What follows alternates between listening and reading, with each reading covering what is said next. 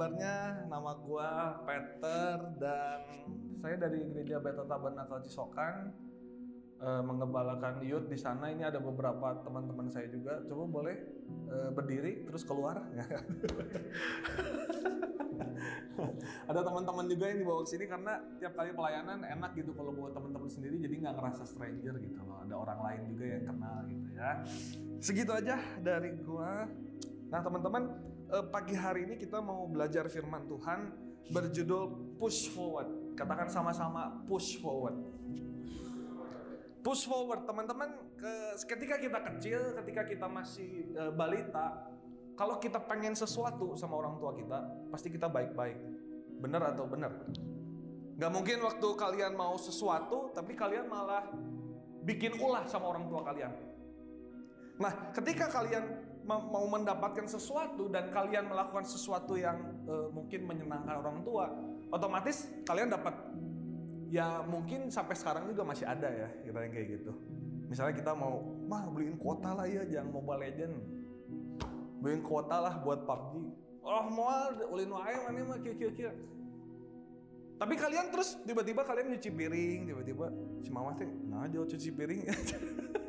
Padahal tadinya nggak pernah cuci piring, tiba-tiba nyapu, tiba-tiba bager, tiba-tiba baik. Nah, secara nggak sadar itu menyenangkan hati orang tua kalian. Tapi waktu kalian do the opposite, waktu kalian pengen sesuatu, terus kalian makin males-malesan, disuruh-suruh malah nggak mau. Apaan sih ini? Malah, aduh males lah, males ngapain? Orang tua kalian dengan secara sengaja dia tidak akan memberi apa yang kita butuhkan. Nah tapi teman-teman ketika kita nakal orang tua kita marah. Tapi ketika kita nggak nakal orang tua kita pasti nggak marah. Betul teman-teman? Nah begitupun dengan kehidupan kita bersama dengan Tuhan. Bukan seperti kehidupan kita dengan orang tua kita. Jangan pikir ketika kita nggak ke gereja Tuhan jadi nggak sayang sama kita. Jangan pikir ketika kita nggak baca Alkitab, ketika kita nggak berdoa, Tuhan jadi nggak sayang sama kita. That's the wrong mindset. Itu mindset yang salah. Jadi, aduh, misalnya, eh, ayah ujian, eh, besok ada ujian. Ah, baca Alkitab ah, bisa gue suka diberkati. Gitu.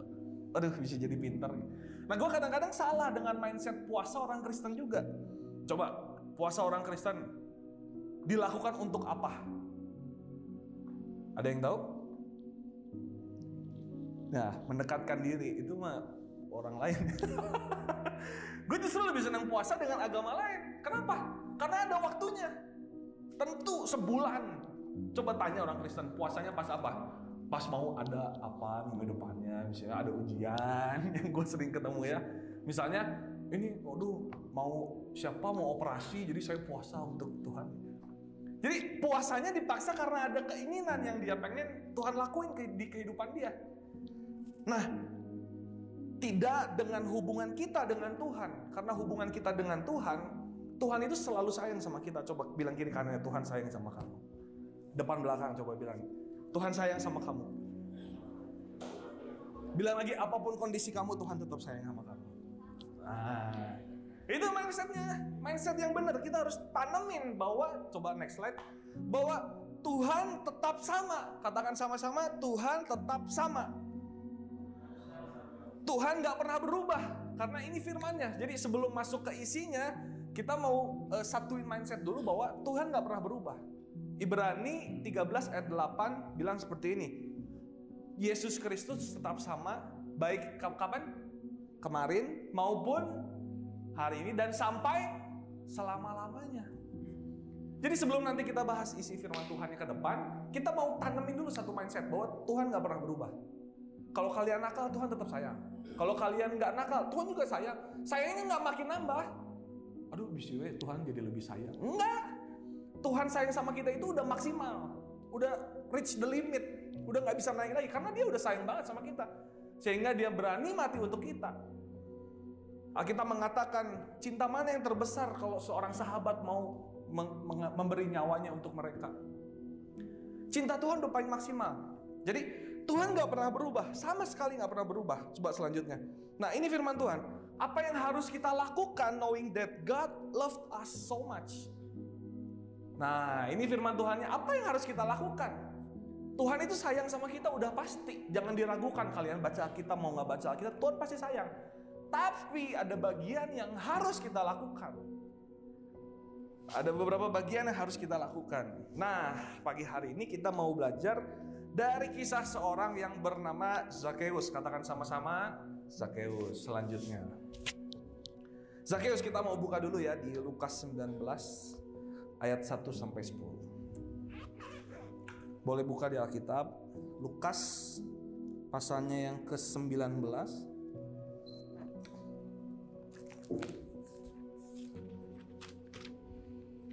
Yang sudah ketemu katakan amin. Belum semua ya. Coba mungkin bisa ditampilin di sini. Ada yang nggak buat kitab ya? Lukas 19 ayatnya yang ke-1 sampai ke-10. Nanti gue baca ayat yang pertama, ayat kedua teman-teman, terus ayat ketiga nanti gue begitu selanjutnya ya. Sudah ketemu semuanya? Oke. Lukas 19 ayat 1 sampai 10, judul perikopnya Zakheus. Yesus masuk ke kota Yeriko dan berjalan terus melintasi kota itu. Selanjutnya silakan 1 2 3. Ia berusaha untuk melihat orang apakah Yesus itu, tetapi ia tidak berhasil karena orang banyak, sebab badannya pendek.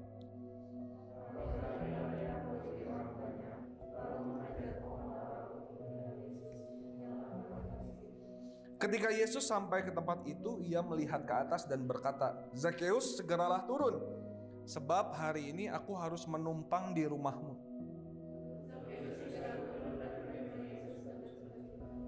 Tetapi semua orang yang melihat hal itu bersungut-sungut. Katanya, ia menumpang di rumah orang berdosa.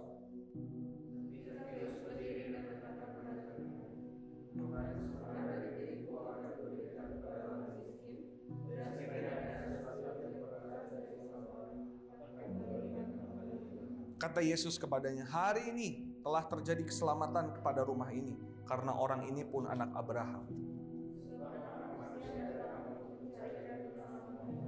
Amin. Nah, teman-teman, kita udah sering dengar kisah Zakheus dari kita waktu sekolah minggu kali ya. Nah, tapi kita mau melihat ada beberapa hal yang berbeda dari Zakheus. Nah, pertanyaannya tadi adalah apa yang harus kita lakukan ketika kita tahu bahwa Tuhan begitu cinta sama kita. Yang pertama, berusaha. Katakan sama-sama berusaha. Berusaha ayat ketiga dibilang gini Zakheus, ia berusaha untuk melihat orang apakah Yesus itu, tetapi ia tidak berhasil karena badannya pendek. Nah, teman-teman, ketahuilah waktu kita tahu kita Yesus cinta sama kita, ada sesuatu hal yang harus kita lakukan yaitu berusaha. Karena Zakheus punya dua kecacatan. Selanjutnya, Zakheus punya dua cacat. Yang pertama, Zakheus itu cacat fisik.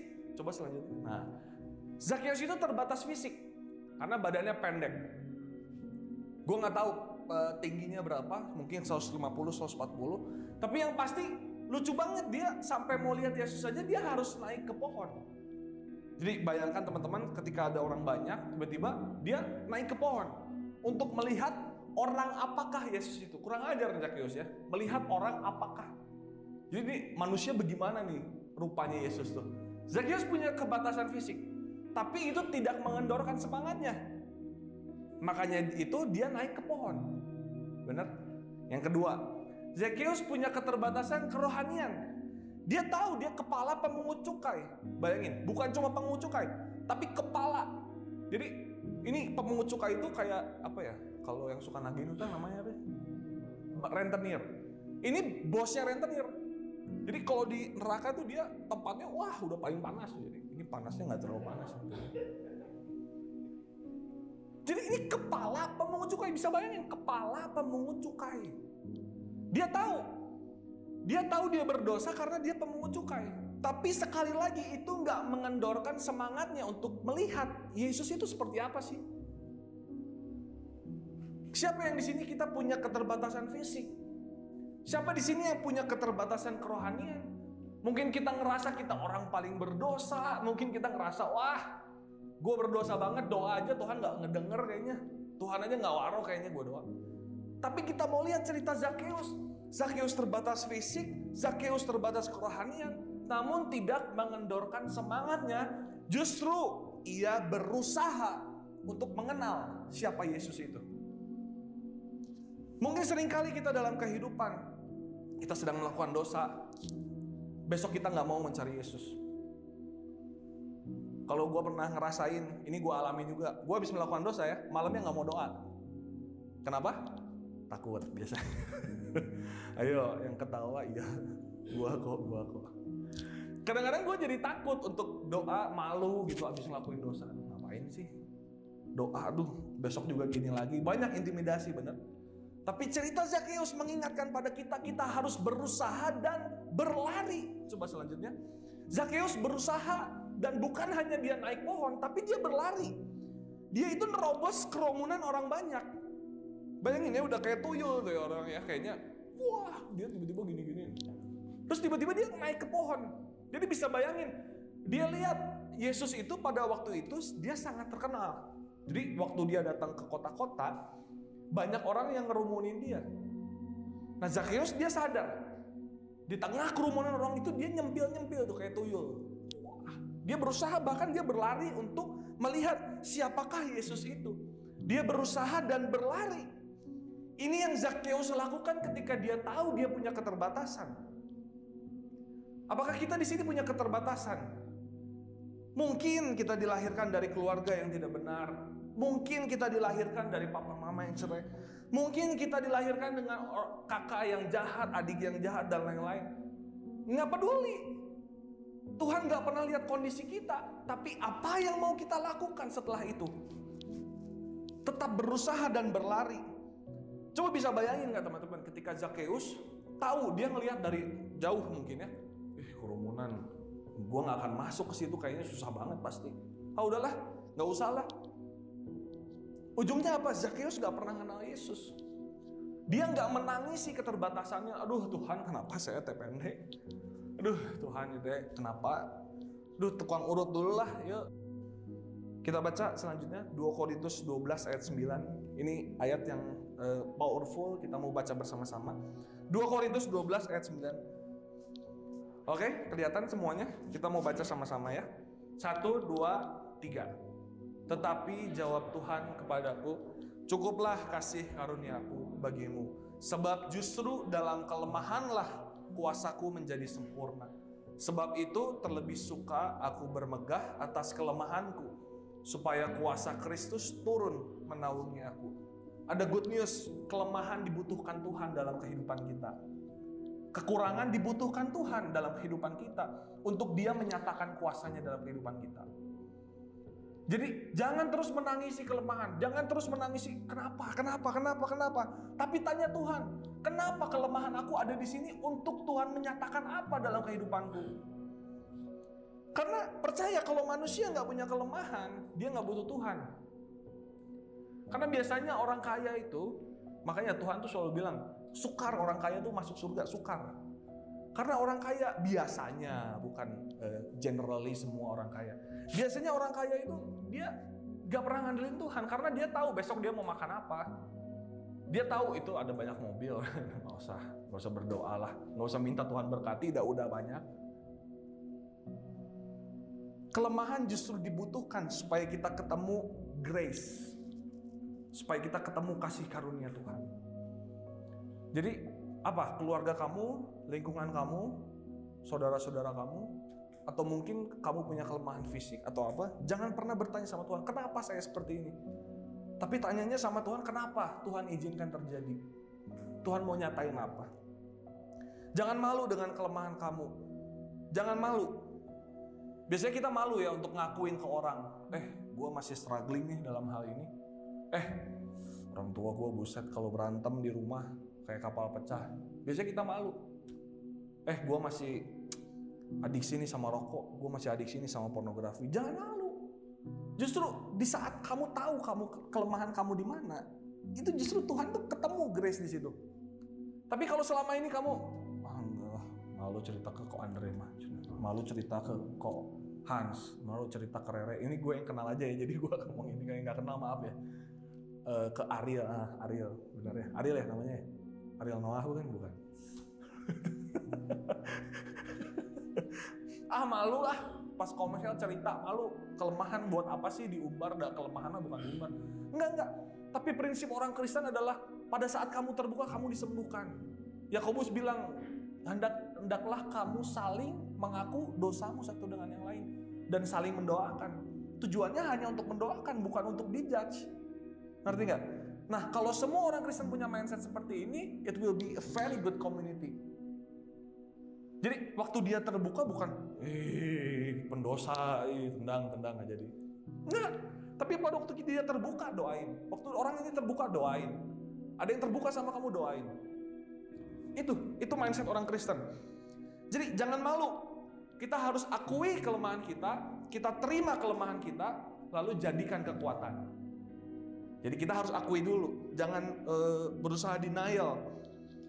Makanya pada saat kamu jatuh dalam sebuah dosa atau kamu jatuh dalam sebuah kesalahan, kamu jangan jadi eh, nggak e, semangat dan putus asa. Ingat Zakheus, berusaha dan berlari. Jangan kamu malah jadi ngejauh dari komunitas, kamu malah ngejauh dari Tuhan. Gara-gara kamu jatuh, kamu jadi ah enggak lah, malas ke gereja minggu ini nggak jadi. No. Tapi Rasul Paulus bilang coba selanjutnya. Filipi 3 ayat 12 bilang gini. Ini versi bahasa Indonesia masa kini ya, Filipi 3. Jadi kalau lihat di TB itu beda. Saya tidak berkata bahwa saya sudah berhasil atau sudah menjadi sempurna, tetapi saya terus saja berusaha merebut hadiah yang disediakan oleh Kristus Yesus. Jadi begitu luar biasa yang Rasul Paulus, dia nggak bilang, oke, okay, gue puas deh dengan kerohanian gue, udahlah cukup ke gereja seminggu sekali cukup, nggak. Tapi Rasul bilang, Rasul Paulus bilang, saya tidak berkata bahwa saya sudah berhasil atau sudah jadi sempurna, tapi saya terus saja berusaha merebut hadiah yang disediakan oleh Kristus Yesus. Waktu kita jatuh, cari komunitas. Cari apa yang bisa membangun kerohanian kamu. Cari teman, baca renungan, baca Alkitab, semua baca. Jangan takut. Jadi ketika kita jatuh, yang pertama tadi berusaha. Kita lanjut yang kedua ya. Ada tiga hal ya pagi hari ini.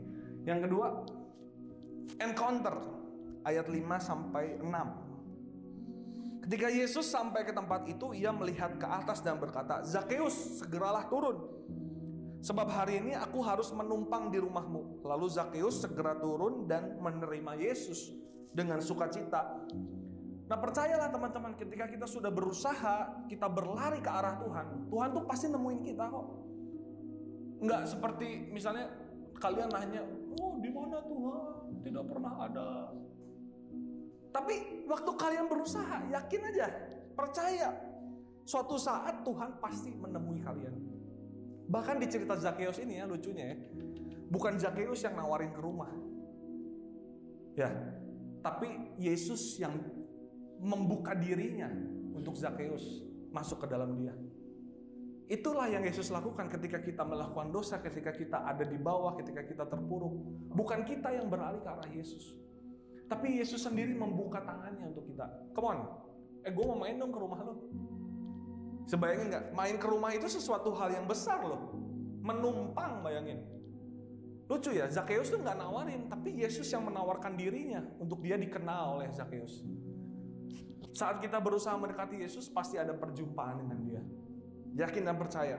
Jadi jangan pernah bertanya Tuhan di mana. Kalau kita selama ini ngerasa biasa aja kalau kita ibadah atau pas kita komsel atau pas kita doa atau pas kita lagi uh, pujian penyembahan, berarti kamu kurang berusaha. Udah gitu aja. Simple. Kalau kamu sampai hari ini masih ngerasa hidup kamu sama Tuhan kok kayak biasa-biasa aja ya? Gak, gak, gak ada apa-apa. Eh gue pernah ng ngalamin ini walaupun gue S1 teologi Waktu skripsi gue nggak ngerasa gue ngerasa biasa-biasa aja. Sama Tuhan tuh nggak gimana-gimana amat. Padahal gue sekolah Alkitab. Bayangin. Jadi ya gue sama ko Andre tuh kita setiap hari belajar belajar Alkitab luar biasa nggak? Kalian berapa seminggu sekali? kita tuh dari pagi ya ko Andre ya jam 8 sampai jam 4 tuh kita bacanya Alkitab bro. Kecuali ko Andre suka main HP. Enggak. Sama-sama kita suka main HP. iya cewek-cewek tuh. Tapi bayangin nggak, kita dari jam 8 pagi sampai jam 4 baca Alkitab. Coba kurang ahli Taurat apa kita kan? Kurang farisi apa kita kan belajar Alkitab. Tapi nggak menjamin saya itu merasakan sesuatu yang luar biasa sama Tuhan. Karena waktu skripsi bener, gue ngerasain. Nggak kayak ya biasa aja gitu. Maksud gue, ya udahlah, jadi sekedar formalitas. Nah di situlah gue melihat bahwa gue selama ini berarti kurang berusaha. Kalau sampai sekarang kita kerohanian masih biasa-biasa aja, berarti kita kurang berusaha untuk mendekat kepada Yesus. Simpel. Dan buahnya itu di ayat yang ke-8. Tiba-tiba Zakius bilang, seperempat dari apa yang aku punya aku mau kasih. Dan sekiranya ada sesuatu yang kuperas dari seseorang, akan kukembalikan empat kali lipat. Luar biasa, Tuhan tetap sama. Dia tetap cinta Zakeus walau dia berdosa.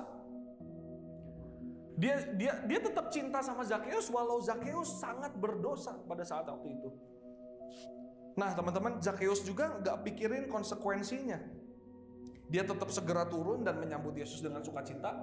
Dia nggak pikirin konsekuensinya. Aduh, apa kata netizennya? Saya kan kepala pemungut cukai. Mungkin di bio Instagramnya itu Zakheus kepala pemungut cukai.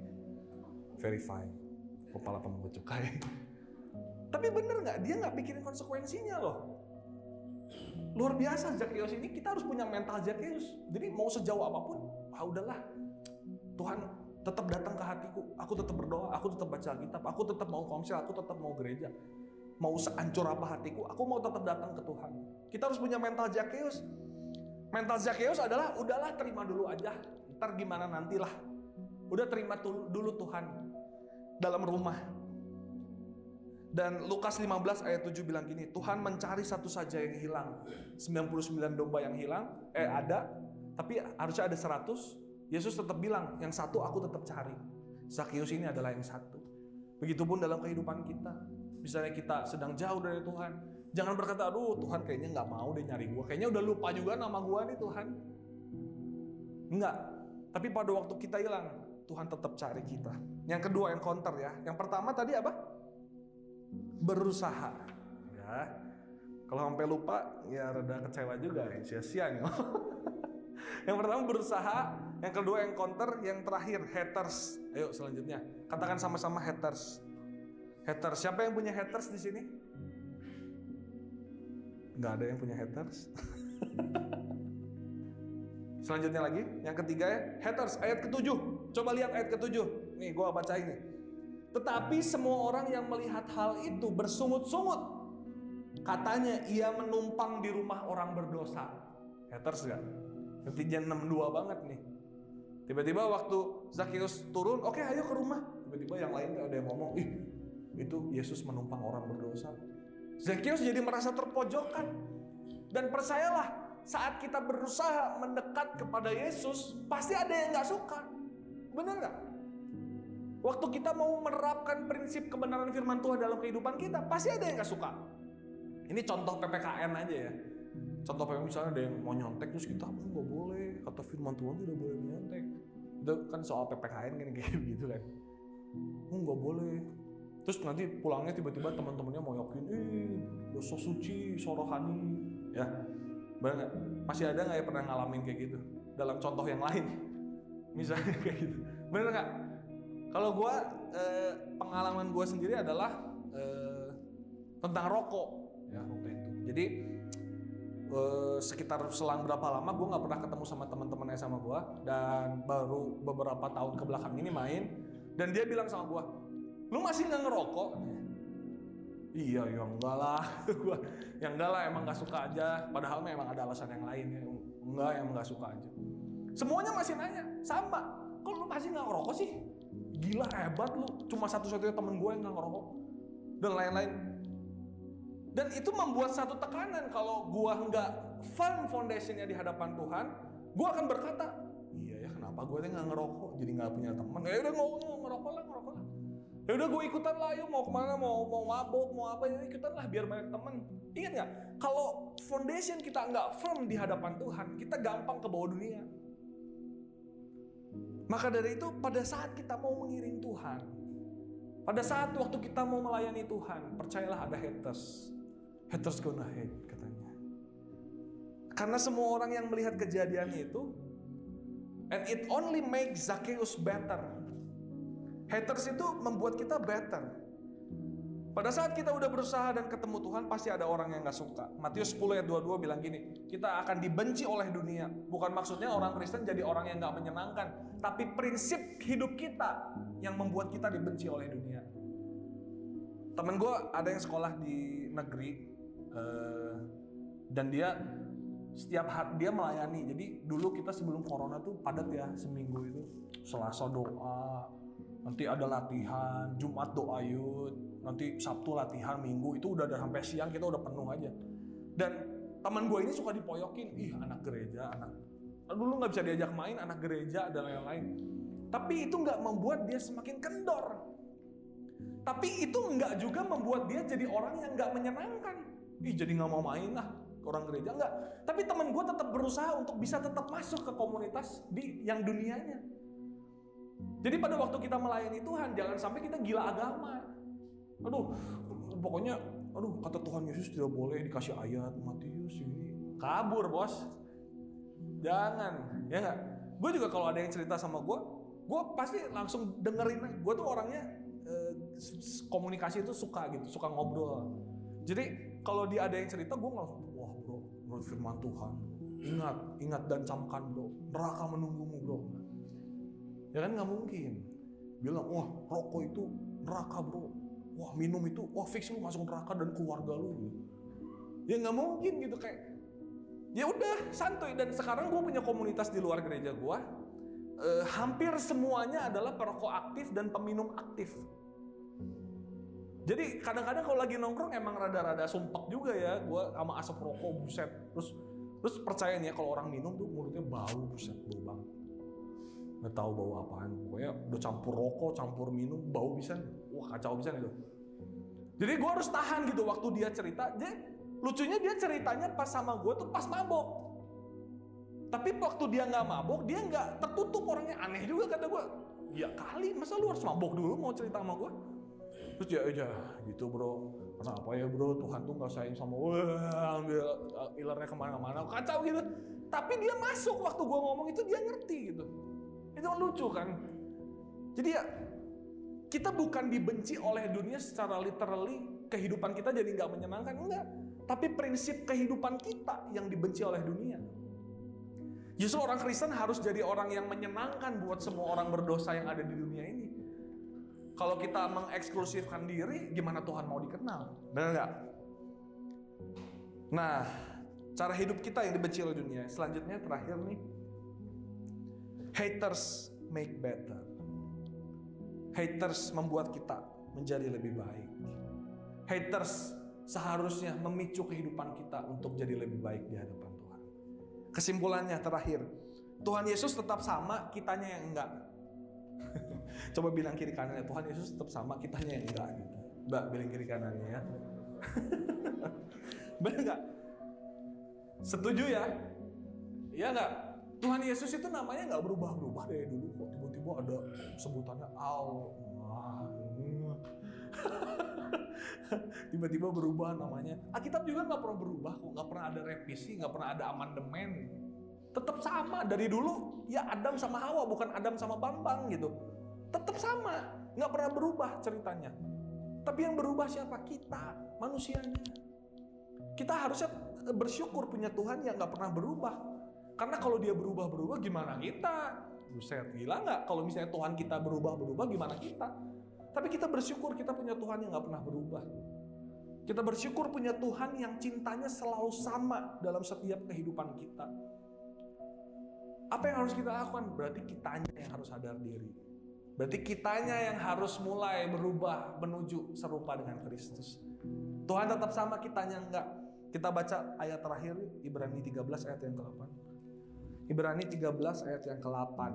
Kita mau baca sambil berdiri ya guys. Ibrani 13 ayat yang ke-8. Ayo kita sambil berdiri. Jangan keras ya, kita baca sama-sama ya. Satu, dua, tiga. Yesus Kristus tetap sama, baik kemarin maupun hari ini dan sampai selama-lamanya. Bilang kiri kanan, Tuhan Yesus tetap sama. Tuhan Yesus tetap baik, Tuhan Yesus tetap baik. Yuk kita tutup Alkitab kita, tutup catatan kita. Semuanya kita mau tutup mata di hadapan Tuhan pagi hari ini.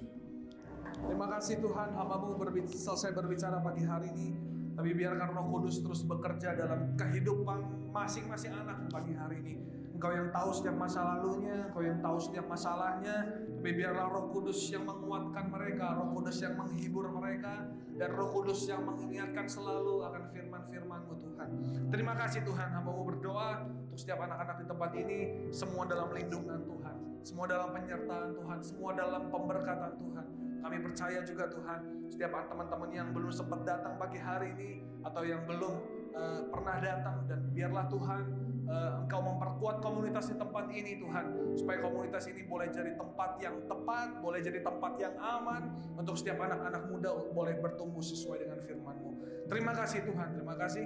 Kamu mau selesai berdoa, uh, berbicara, Roh Kudus terus berbicara dalam kehidupan mereka. Kami tutup firman Tuhan uh, pagi hari ini hanya di dalam nama Tuhan Yesus. Kami sudah berdoa ucap syukur. Sama-sama katakan amin. Silahkan duduk teman-teman.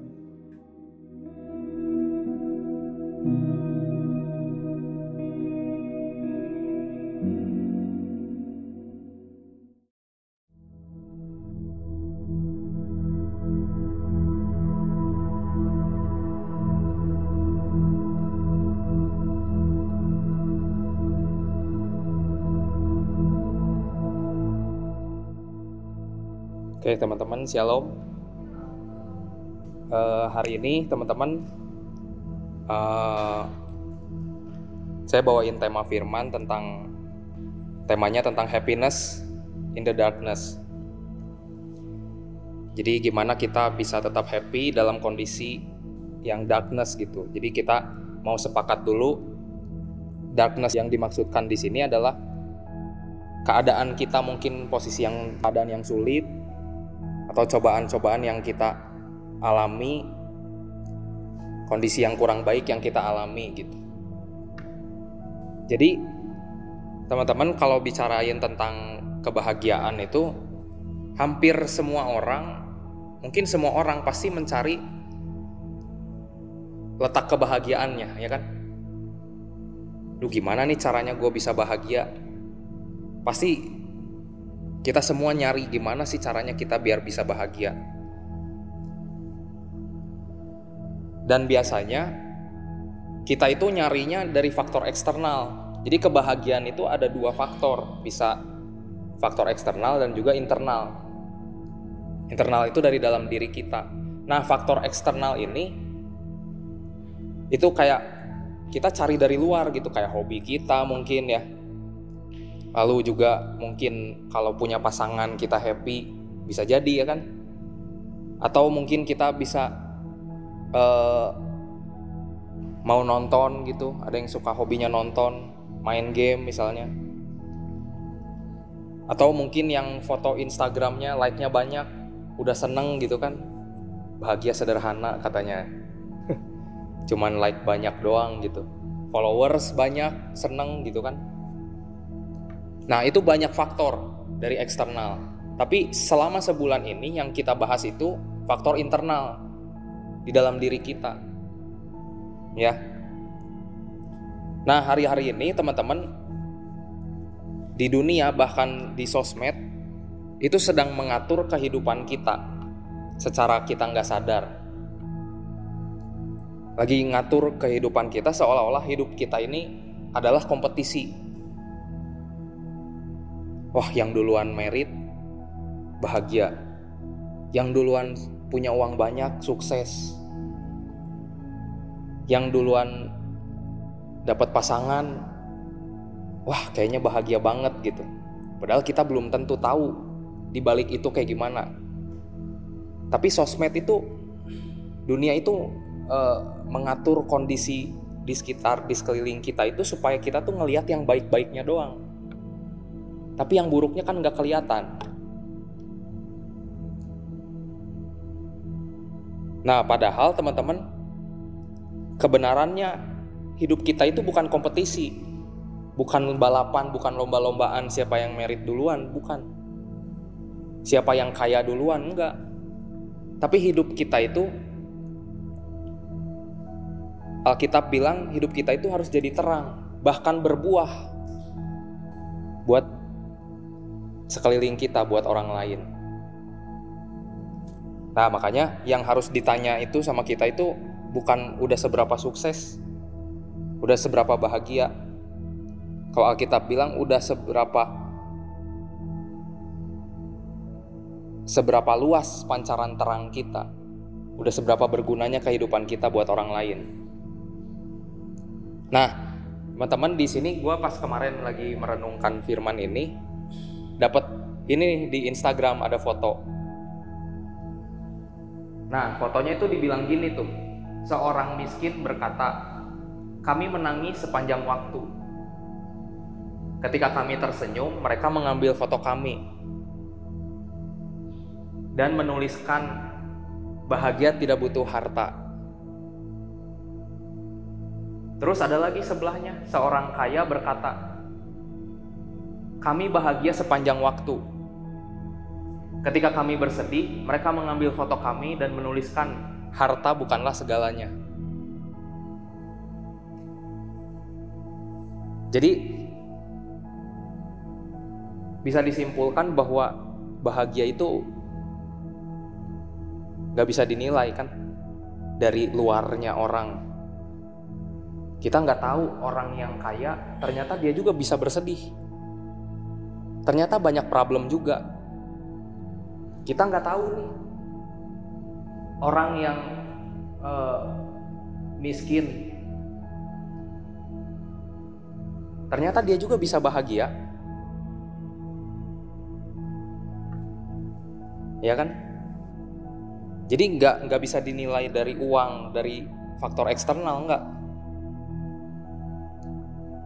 Nah, dari gambar ini kita bisa simpulkan bahwa semua orang pasti mengalami masa darknessnya, masa-masa sulitnya masing-masing. Contohnya cobaan kita, kondisi buruk, dosa dan lain-lain itu semuanya kita pasti ngalamin. Dan cobaan itu nggak mandang harta, nggak mandang tahta, nggak mandang siapa pun.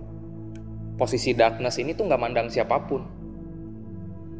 Makanya kita tuh kalau misalnya uh, ini ya dibandingin maksudnya kita lagi cerita sama teman-teman atau uh, sama orang lain gitu kita tuh nggak bisa ngebanding bandingin masalah. Karena semua orang tuh punya porsinya sendiri. Kalau misalnya saya masalah misalnya saya punya utang 5 juta itu misalnya saya tuh jadi galau banget gue tuh jadi galau banget. Nah terus misalnya dibandingin sama Feby misalnya.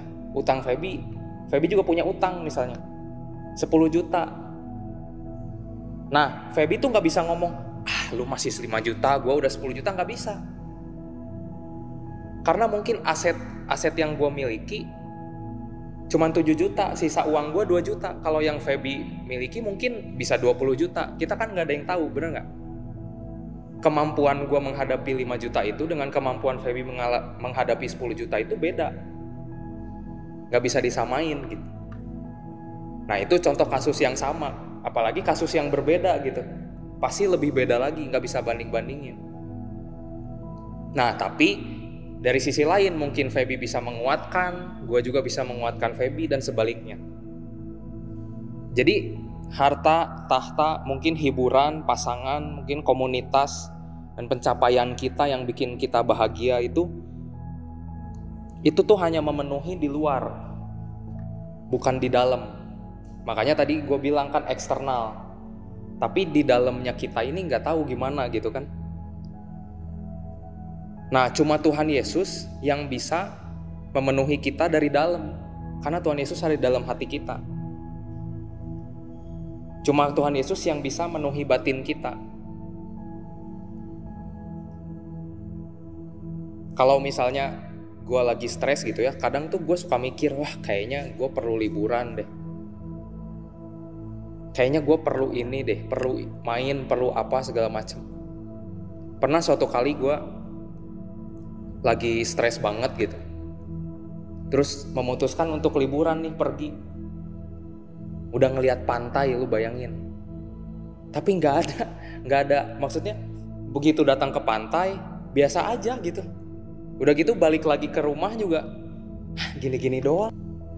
Ternyata stresnya gue itu nggak bisa dihilangin gitu dengan dari faktor eksternal itu gitu. Mungkin bisa hilang tapi cuman sebentar kan.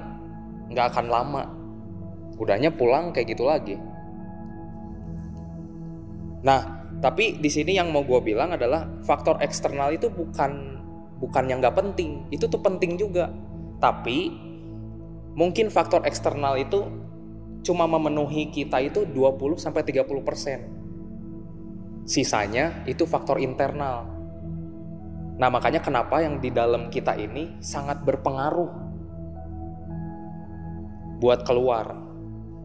Jadi kita fokusnya nggak jangan yang di luar, tapi kita fokusnya yang di dalam. Itu. Nah, apabila kita lagi ngalamin darkness itu, cobaan itu, nah faktor-faktor eksternal ini itu kalau bisa kita ubah supaya bisa mendukung faktor internal kita tuh naik gitu. Hati kita naik bahagia kita naik. Jangan sampai drop lagi gitu. Nah teman-teman dari dua minggu lalu pun kita udah sering bahas bahwa sumber kebahagiaan kita itu cuma Tuhan Yesus yang tadi Feby bilang sumber kebahagiaan kita itu Tuhan Yesus nggak ada yang lain Nah, jadi kalau pusat hidup kita adalah Tuhan Yesus, harusnya kondisi apa pun yang kita lalui gak akan mengganggu kebahagiaan kita. Ibaratnya kalau misalnya kita lagi bahagia, kita tetap berhubungan sama Tuhan, tetap doa, tetap baca firman. Terus kalau misalnya kita lagi down, kalau pusat hidupnya kita, kita juga kan pasti bakal tetap doa, tetap baca firman, tetap berhubungan sama Tuhan. Nah, itu yang bikin kita tetap bahagia.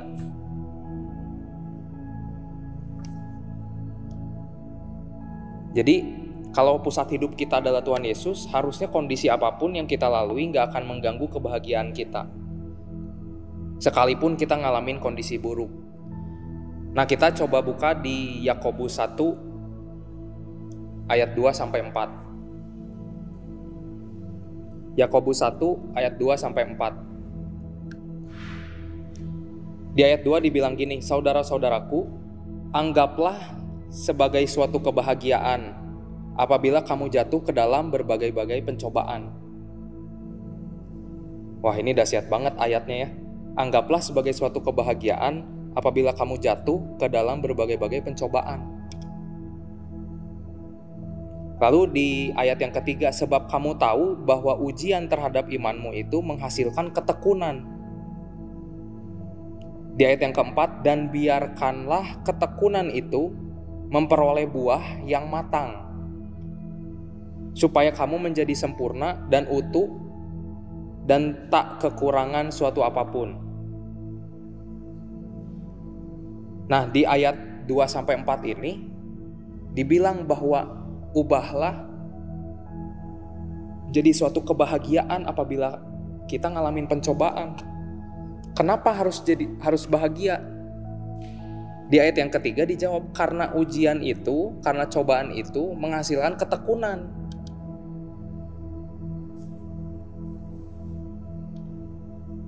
Lalu di ayat yang keempat, kita juga bisa memperoleh buah yang matang katanya supaya kita jadi sempurna dan utuh dan tidak kekurangan suatu apa pun. Jadi udah tahu ya alasan kenapa kita harus ngala kalau ngalamin darkness harus bahagia supaya kita dapetin ini semua. Dapetin ketekunan, lalu dapetin buah yang matang supaya kita jadi sempurna dan utuh. Jadi kesulitan dan kondisi buruk yang kita alami, darknessnya kita itu menghasilkan ketekunan, memperoleh buah yang matang dan menjadi sempurna dan utuh. Nah, jadi ketekunan dan buah yang matang itu kalau kita udah lewatin kesulitan itu, kita bisa bantu orang lain. Makanya itu buah yang matang. Jadi teman-teman bayangin, kan di Alkitab dibilang pencobaan-pencobaan yang kita alami tidak melebihi kemampuan kita. ya kan? Berarti kalau hari ini kita ngalamin darkness, ngalamin pencobaan, kita bisa ngelewatin kan? Karena kita mampu katanya. Di Alkitab dibilang gitu. Jadi alasan kita bahagia itu kita dapat ketekunan, udah ngelewatin masalahnya, udah beres, kan kita senang, bener nggak? Kalau kita udah ngalamin pencobaan, udah dilewatin semuanya, pasti seneng, ya kan? Kayak bayangin kayak misalnya tadi yang gue sama Feby punya utang, udah beres teh senang pisan pasti. Uang kita bisa beli yang lain, Feb. Bisa beli apa HP dan lain sebagainya gitu kan. Ibaratnya kita tuh jalanin proses itu udah lewat seneng. Eh taunya udah udah udah ngelewatin itu taunya kita juga dapat buah yang matang. Nah buah yang matang ini gunanya apa? Buah yang matang ini bisa bisa dinikmatin sama orang lain. Caranya gimana? Kalau misalnya kita punya teman dengan masalah yang sama kita bisa bantu. Kita bisa kita udah tahu kan cara ngelewatinnya kayak yang tadi ya. Gue punya utang segini Feby udah punya utang segitu gitu terus Feby juga bisa bantu atau gue bisa bantu sebaliknya karena udah ngelewatin masanya gitu jadi bahagianya double udah kita bisa ngelewatin kita juga bisa jadi berkat buat orang lain Nah, teman-teman, jadi hubungan kita sama Tuhan itu juga sangat mempengaruhi pikiran kita. Tentu kebahagiaan kita juga. Jadi hidup di dalam Yesus itu mahal. Banyak yang kita korbankan. Banyak pengorbanan yang kita alamin, tapi hidup di luar Yesus jauh lebih mahal.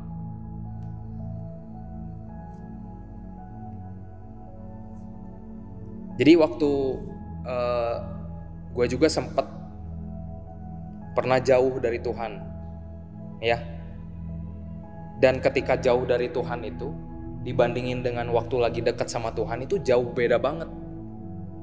Pikiran kita waktu jauh dari Tuhan itu pasti iblis pakai buat hal-hal yang dia mau lakuin gitu.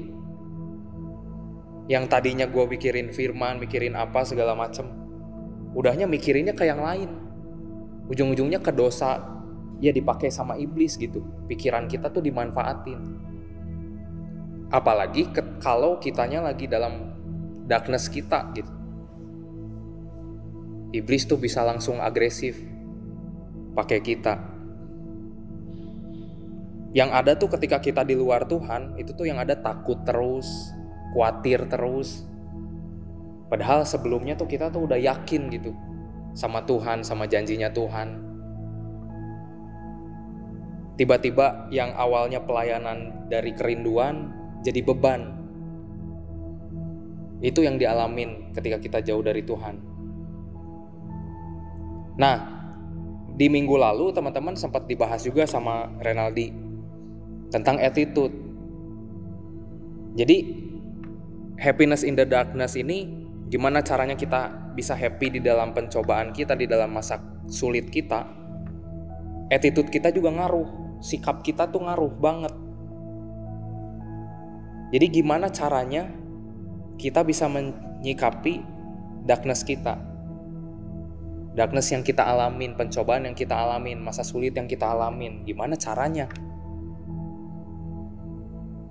Nah, cara kita menyikapi darkness ini mungkin juga akan mengubah situasi yang sedang kita alamin. Sangat mungkin. Gimana cara kita menyikapi? Satu, dengan bersyukur. Ini tuh benar-benar ini ya kalau semua pembicara bilang bersyukur di dalam waktu kita ngalamin pencobaan itu berat banget. Ini hal yang paling berat yang bisa yang kita lakuin gitu. Waktu kita ngalamin masa sulit tapi kita bersyukur. Mau gimana coba? Tapi teman-teman bersyukur itu adalah salah satu cara yang bisa dilakukan untuk menopang kebahagiaan kita di masa sulit bersyukur adalah salah satu cara kita menyikapi masalah kita. Bersyukur adalah salah satu cara juga untuk kita bisa menyikapi darkness-nya kita yang kita alami. Jadi kalau kalau diperhatiin ya, kalau kalian perhatiin aja. Kalau kita ngalamin masalah, kalau kita ngalamin masa yang sulit, pasti selalu ada hal yang bisa disyukuri. Ya enggak? Tapi fokus pikiran kita itu nggak ke situ. Itu salahnya kita. Makanya hidupnya jadi nggak bahagia. Makanya kita nggak bahagia waktu ngalamin pencobaan karena fokusnya ke masalahnya. Coba cari di masa-masa yang sulit pasti ada aja yang bikin kita bisa bersyukur. Gak mungkin nggak. Ya contohnya yang tadi menghasilkan buah yang matang. Jadi cara kita menyikapi itu juga mempengaruhi kebahagiaan kita. Contoh gini, kuliah online berat banget ya. Tugasnya banyak, gurunya ngasih tugasnya sabrek-abrek. Mentang-mentang kita lagi di rumah gitu kan. Itu berat banget kan kuliah online. Tapi lihat, pasti ada satu hal, beberapa hal yang bisa kita syukuri. Kita nggak usah ke sekolah ya kan, irit ongkos, irit uang jajan, bisa nabung ya kan? Atau kalau kita nggak dikasih uang jajan, seenggaknya kita bisa bantu orang tua kan? Jadi nggak usah ngasih uang jajan ke kita yang besar gitu dalam jumlah besar. Ternyata ada hal-hal yang bisa kita syukuri. Mau sambil nyemil, nggak ketahuan, sambil tidur ya kan? Kalau di sekolah kita datang offline nggak bisa. Sambil tidur. Paling izin dulu ke UKS ya. Nah itu hal-hal itu pasti ada aja yang bisa kita syukuri gitu kalau kita ngalamin cobaan. Nah terus uh, ada satu anak bimbingan gue juga yang uh, ngalamin problem gitu sama keluarganya ya kita semua juga pasti ngalamin hal yang sama lah problem keluarga dari pertama ketemu cerita tentang problem dan lain sebagainya. Dan sampai uh, sekarang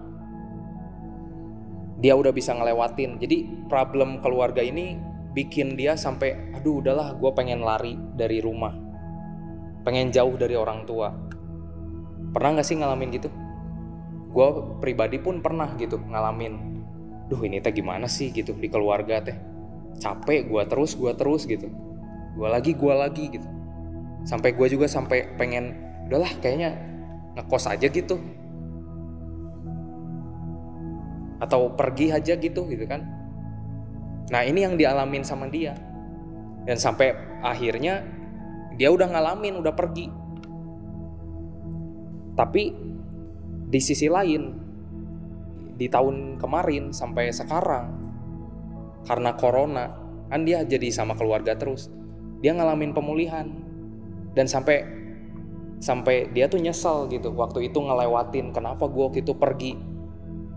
Dan sekarang dia udah ngelewatin itu dia ternyata ngalamin pemulihan. Dan sekarang dia lagi ngebantuin nolongin temennya yang ngalamin hal yang sama dan dia sampai bilang kok gue tuh nggak mau sampai dia ngalamin kejadian serupa sama yang gue alamin. Ketika keluarganya lagi ada masalah, ditinggal, kita nggak bareng sama keluarga, dia tuh nggak mau gitu. Nah ini kan kelihatan ya, jadi udah kita dapat ketekunan, buah yang matang, kita bisa ngeberkatin orang lain, ngebantu mereka ngelewatin masalah yang sama.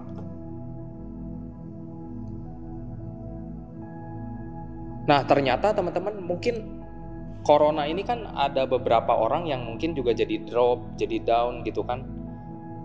Karena memang nggak bisa sendiri, harus ada temennya, harus ada nong, harus ada nongkrongnya gitu. Tapi kalau kita lihat ada juga yang ngalamin pemulihan. Dan orang yang uh, mungkin kita ngalamin corona ini kayak bikin kita drop atau bikin kita down pas tapi pasti ada aja satu atau beberapa hal yang bisa kita syukuri juga. Nggak mungkin nggak. Corona ini kan masa-masa yang sulit buat setiap kita. Kalau kita lihat gereja-gereja masih online semua. Bethesda ini kita bersyukur banget dari pertama kali pemerintah bilang boleh ibadah tapi dibatasi sampai hari ini kita bisa offline bisa ketemu. Gereja-gereja yang lain mungkin baru sekali dua kali online lagi. Ini contoh paling dekatnya gitu. Contoh paling dekatnya ya corona ini dengan pelayanan kita di gereja dari awal sampai pandemi ini kita masih tetap bisa ibadah. Dan dari awal pandemi ketika kita di rumah kita bisa online loh ibadah online. Kita masih harus bisa bersyukur kita bisa ibadah online. Ada beberapa gereja yang nggak bisa online sama sekali. Peralatannya nggak ada. SDM-nya kurang dan lain sebagainya tapi kita masih bisa ketika uh, kita ngalamin masa sulit di pandemi ini, lalu kita ngadain ibadah online barengan, ya umum juga, iut juga, di TKI juga, itu tuh gimana? Itu tuh attitude kita. Gimana caranya? Itu attitude gereja dan sampai sekarang nurun ke pengurus gitu. Gimana caranya ngehadepin ini? Supaya jemaat masih bisa beribadah, supaya jemaat masih bisa terkonek sama Tuhan, terkonek sama kita. Jadi kita bersyukur. Kita udah punya attitude itu dan kita harus ningkatin attitude itu. Ya kita eh, hari ini juga mau ngasih apresiasi buat setiap pengurus baik itu di umum dan juga di youth juga yang udah sampai hari ini bisa ngadain online. Udah bener-bener mikirin sampai gimana banget gitu kan ya. Sampai susah sampai capek. Tapi kita masih tetap bisa jalanin ibadah. Ayo dong kita tepuk tangan buat pengurus. Terima kasih buat setiap pengurus. Karena ini adalah masa-masa yang sulit tapi kita bisa lewati Nah mungkin nanti teman-teman semua di sini ketemu teman di kampus atau teman di sekolah yang ngalamin hal yang sama, eh gereja gua nggak bisa online. Nah mungkin teman-teman bisa kasih solusi dari pengalaman kita yang udah kita lewatin. Kita udah punya buah yang matang untuk kita bisa jadi berkat buat orang lain. Mungkin kita bisa bantu caranya gimana dan lain sebagainya ya. Nah, itu contoh teman-teman, attitude kita mempengaruhi kebahagiaan kita. Nah, lalu kalau kita menyikapi pencobaan itunya dengan ngeluh, dengan fokusnya yang tadi ke masalahnya, yang gak akan beres-beres, gak ada bahagianya, yang ada capek, yang ada stres. Padahal cobaan yang kita alamin itu buat memproses kita lebih dewasa kan Nah, kalau tadi attitude itu dengan bersyukur, yang berikutnya mungkin dengan membantu orang lain kita kita bisa bahagia. Kalau kita ngalamin darkness, kalau kita udah fokusnya sama Tuhan, kita tuh nggak akan fokus sama diri kita doang. Tapi kita juga bisa fokus buat orang lain. Sampai hari ini teman-teman banyak teman-teman gue yang cerita sama gue tentang masalahnya, tentang problemnya dan lain sebagainya. Tapi di sisi lain gue juga punya problem. Tapi gimana caranya gue bisa ngehadepin itu, bisa bantu teman, bisa bantu orang lain gitu kan, dengerin ceritanya. Ini yang bisa kita ambil bahwa kalau kita fokus hidupnya sama Tuhan, pusat kehidupan kita sama Tuhan, kita tuh percaya bahwa masalah yang kita hadapi itu bukan buat kita, kemenangan kita dari masalah itu bukan buat kita doang, tapi buat orang lain. Buat kita bisa nolong orang lain. Makanya fokus kita jangan ke diri sendiri. Nah teman-teman akhir-akhir ini gue juga ngalamin hal yang serupa darkness, masa-masa sulit, mungkin ekonomi keluarga sulit dan lain sebagainya. Nah tapi uh, yang bikin gue tetap bisa segar, tetap bisa senang itu apa? Tetap bisa ngebantu orang lain. Beberapa bulan terakhir juga gue sama keluarga itu beli beras kadang sebulan sekali sebulan sekali tuh beli beras bungkusin di rumah bagi-bagiin ke orang-orang. Di satu sisi gue juga makan perlu gitu. Tapi gue nggak mikirin itu udah bagiin aja dulu. Orang lain banyak yang lebih perlu ya. Jadi teman-teman kalau misalnya kita fokusnya ke diri kita kita tuh nggak akan bisa ngeliat dunia luar yang oh ternyata dia lebih butuh care. Oh ternyata dia lebih lebih bisa mengatasi masalahnya dari gue gue bisa belajar dari dia gitu. Kalau ngebantu orang lain tuh senang banget kan? Apalagi kalau kita di masa-masa yang sulit cobain deh. Sisa uang 10 ribu 20 ribu beliin makan. Wah senang banget tuh tau nggak? Kayak ini tuh sisa uang gue terus ya gue juga perlu gitu. Tapi ketika itu dikasihin ke orang lain sebagian tuh kayak wah senang banget. Asal hati kita jangan nuntut balas. Jangan mener jangan nuntut untuk dia berbuat baik lagi jangan. Kita lakuinnya dengan tulus. Nah kalau tadi bersyukur terus membantu orang lain dan pelayanan dengan Tuhan juga itu sama bisa bikin kita senang. Dan tentunya hubungan kita dengan Tuhan itu juga bisa bikin kita bahagia. Lalu yang berikutnya enjoy the process. Kita harus enjoy dengan proses yang kita alamin. Darkness dan cobaan kita itu adalah prosesnya kita.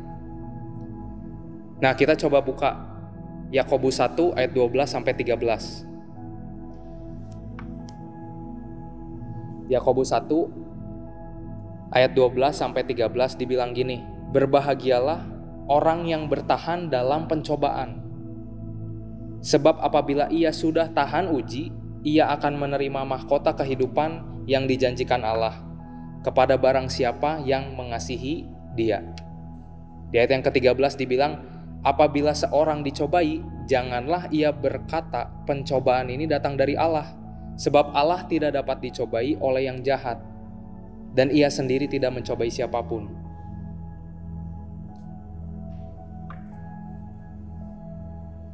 Jadi, yang berbahagia orang yang gimana katanya? Apa?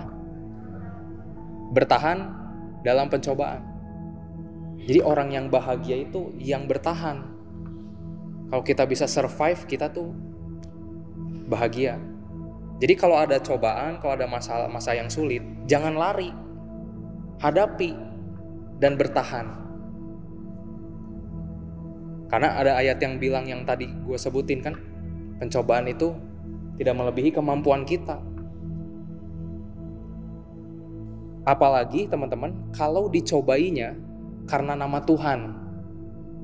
Di Matius 5 ayat 11 sampai 12 dibilang gini, Berbahagialah kamu jika karena aku kamu dicela dan dianiaya dan kepadamu difitnahkan segala yang jahat. Bersukacitalah dan bergembiralah karena upahmu besar di sorga. Sebab demikian juga telah dianiaya nabi-nabi yang sebelum kamu. Jadi berbahagialah kamu jika karena aku, Tuhan Yesus, kamu dicela dan dianiaya kepadaku kepadamu difitnahkan segala yang jahat. Nah, teman-teman, bagian dari proses itu untuk membentuk pengorbanan kita buat Tuhan. Ini itu bagian dari proses. Apabila kita dapat cobaan, itu tuh kita tuh lagi diproses sama Tuhan. Di mana kita bisa bertahan nggak? Kita bisa lewatin nggak? Nah, kalau kita lihat di yang tadi di Yakobus 1 ayat 12 sampai 13, orang yang bertahan dalam pencobaan itu berbahagia. Lalu di ayat 13 dibilang janganlah berkata pencobaan ini datang dari Allah katanya. Kadang tuh kita kalau dapat masalah, kita tuh suka nyalahin Tuhan. Kita kecewanya sama Tuhan. Padahal yang ngasih masalah, yang kasih pencobaan, itu bukan Tuhan. Kalau kalian lihat di Yakobus 1 di ayat berikutnya di ayat 14, pencobaan itu datangnya dari siapa? Dari keinginan diri sendiri. Dan juga mungkin dari iblis. Ya contohnya Ayub dicobai karena iblis yang mau mencobai kan. Tuhan cuman izinin iblis untuk mencobai Ayub. Datangnya dari diri sendiri di ayat yang 14. Karena keinginan diri sendiri. Nah, keinginan kita ini yang berbenturan sama kehendak Tuhan.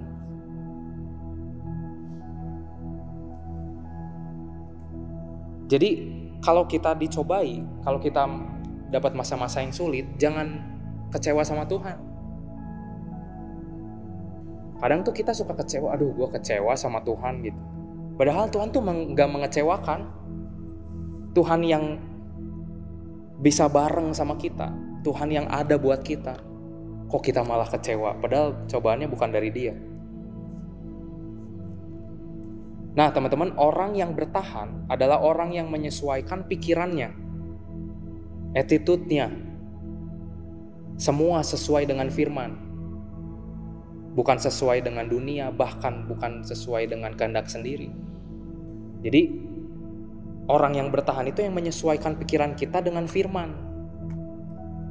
Makanya baca Alkitab, berdoa itu penting banget. Buat kita tuh bisa sesuai sama firman. Jadi teman-teman kalau misalnya kita dapat masa-masa yang sulit, bertahan itu adalah kunci untuk kita bisa tetap bahagia. Untuk kita bisa tetap melewati masalah itu. Bayangin teman-teman kalau misalnya kita mau punya pasangan. Kita PDKT, bener nggak? Sama pasangan, calon pasangan kita. Apa pun kita korbanin, yang penting gue ntar jadinya sama dia. Ya kan? Kita tuh bertahan loh. Mau hujan-hujanan mau beliin dia makanan mau beliin dia apa. Mau kita jadi berantem terus sama dia kita tuh bertahan. Nah waktu kita ngalamin masa-masa yang sulit kita tuh bertahannya harus kayak gitu. Ibaratnya kalau kayak kita mau PDKT, dapetin pasangan kita bertahannya tuh kayak gitu. Kalau PDKT kan cobaannya banyak ya. Calon pasangan kita siapa tahu ada yang ngeceng yang lain ya kan? Terus kita cemburuan. Itu kan proses tapi kita mau bertahan. Nah demikian juga ketika kita ngalamin masa yang sulit kita harus bisa bertahan. Jadi teman-teman, orang yang bertahan, yang tadi diulangin, orang yang bertahan adalah orang yang menyesuaikan pikirannya, attitude-nya semua dengan firman. Jadi, mulai hari ini, kita harus bisa menyesuaikan dengan firman kehidupan kita. Kita itu harus menyesuaikan dengan firman, bukan sesuai dengan dunia yang dunia ajarkan. Karena kebanyakan yang dunia ajarkan itu berbanding terbalik dengan apa yang firman katakan. Apalagi sekarang ngeliat sosial media, dunia itu jahatnya udah bukan di luar rumah, di luar gedung, bukan. Udah di sosial media, di HP, di gadget. Kalau kalian ada yang punya Netflix bisa nonton The Social Dilemma wah itu gimana caranya orang-orang yang punya power itu nguasain kita, ngontrol kita. Kalian bayangin, misalnya kalian pengen beli sepatu terus cerita ke mama di WA, mah nih sepatunya bagus nggak? Terus tanpa sadar, waktu kalian buka IG, tiba-tiba ada muncul sponsor sepatu. Sadar nggak? Itu orang yang punya kuasa di sosial media itu bisa tahu lu lagi pengen sepatu kan gua munculin aja di IG iklannya munculin aja di Tokopedia di YouTube iklan-iklan sepatu tiba-tiba muncul jadi kita harus hati-hati dengan penggunaan gadget ini. Jahatnya tuh dunia tuh udah bukan lagi di luar tapi di sini loh. Di kamar ya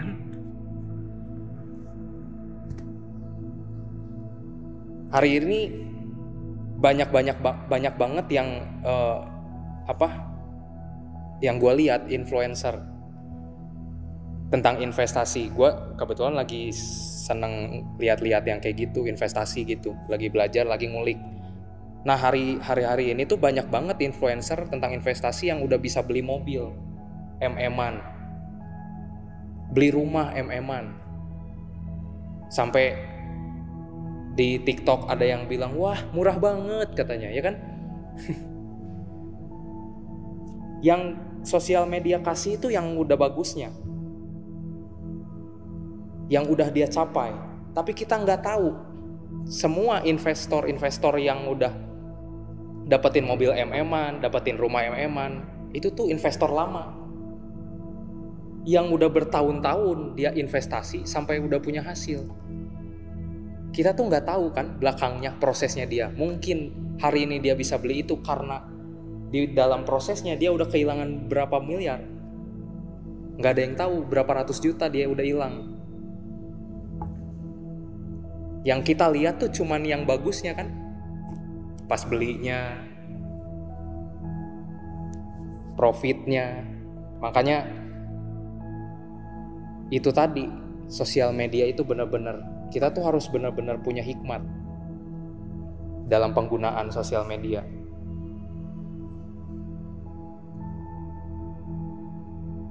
Contoh lain mungkin gini, yang udah menikah, kelihatannya kan kayak bahagia ya. Terus yang tadi gue bilang di awal bahwa dunia itu lagi ngesetting kehidupan kita itu kayak kompetisi balapan gitu. Siapa yang nikah duluan ya kan? Siapa yang punya anak duluan? Kalau tujuan pernikahan kita untuk bahagia mending jangan nikah karena tujuan pernikahan itu bukan untuk bahagia kalau tujuan pernikahan untuk bahagia nggak ada perceraian harusnya karena udah bahagia kok ya kan punya anak, misalnya nanti kalian udah besar punya anak. Tujuannya punya anak supaya bahagia. Salah. Kalau tujuan punya anak untuk bahagia, semua orang yang punya anak udah bahagia. Gak mungkin ada yayasan yatim piatu. Pernikahan itu sakral. Pernikahan, punya anak, itu semuanya anugerah Makanya dunia tuh lagi ngesetting hari-hari ini untuk misal apalagi yang wanita gitu kan, yang cewek. Gimana caranya gue mau nikah sebelum umur 30? Hubungannya sama sains, sama kesehatan, supaya subur dan lain sebagainya. Tapi lu lihat di Alkitab, Sarah bisa punya anak di umur berapa? Kita hilang kan uh, ingatan kita tentang di Alkitab. Itu iman. Jadi punya anak tuh anugerah. Kalau hari ini lu nikah umur 20, nikah muda misalnya dengan alasan kesehatan supaya gue bisa punya anak karena di masa-masa subur. Kalau Tuhan belum ngasih lu anak, nggak akan mungkin punya anak. Karena anak itu anugerah dari Tuhan. Dan pernikahan itu juga anugerah. Ya. Jadi jangan sampai menikah untuk bahagia. Jadi teman-teman, hari ini dapetin sesuatu harusnya dapetin banyak hal. Di masa-masa kita yang sulit, caranya untuk kita bisa tetap happy dengan bersyukur dan hubungan kita sama Tuhan, baca firman dan sebagainya. Lalu dengan kita bisa menolong orang lain, membantu orang lain, dan enjoy the process. Satu lagi contoh gini. Apa yang pengen kita capai itu akan memenuhi kebahagiaan kita, tapi ya itu tadi 30% dan dari luar doang. Contoh misalnya uh, ini sih yang udah gue alamin beberapa kali. Ketika kita mau beli barang, sebelum sebelum beli udah masuk nih budget bucket list, udah masuk list kita aduh kita teh pengen gitu kalau kita beli itu kayaknya bahagia gitu. Waktu kita udah beli bahagia nggak? Bahagia.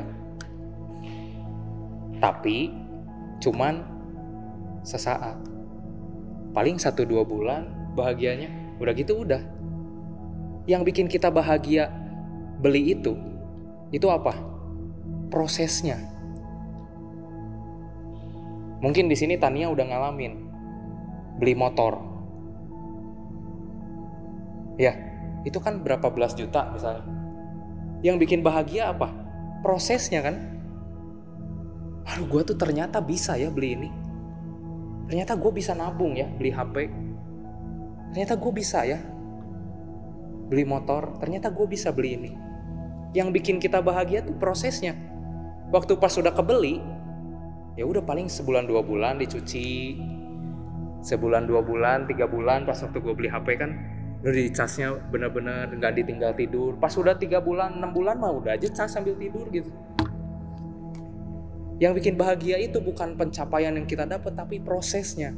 Makanya prosesnya itu dari sini. Ya kan? Di mana kita bergumul dengan doa untuk mencapai itu? Di mana kita nabung dan lain sebagainya? Yang bikin bahagia itu prosesnya bukan ketika kita udah beli. Ya, makanya kenapa invest investor-investor itu beli bisa beli mobil MM-an, seneng beli rumah MM-an. Karena apa? Karena proses yang udah dia lewatin. Dia bisa seneng. Sekian firman Tuhan. Semoga ini bisa membantu kita untuk kita bisa tetap jaga kebahagiaan kita, jaga hati kita di tengah masa-masa yang sulit yang kita alami. Oke, mari sama-sama kita tutup firman hari ini dengan doa. Bapak, kami berterima kasih untuk firman yang telah Engkau sampaikan melalui hambamu ini Tuhan.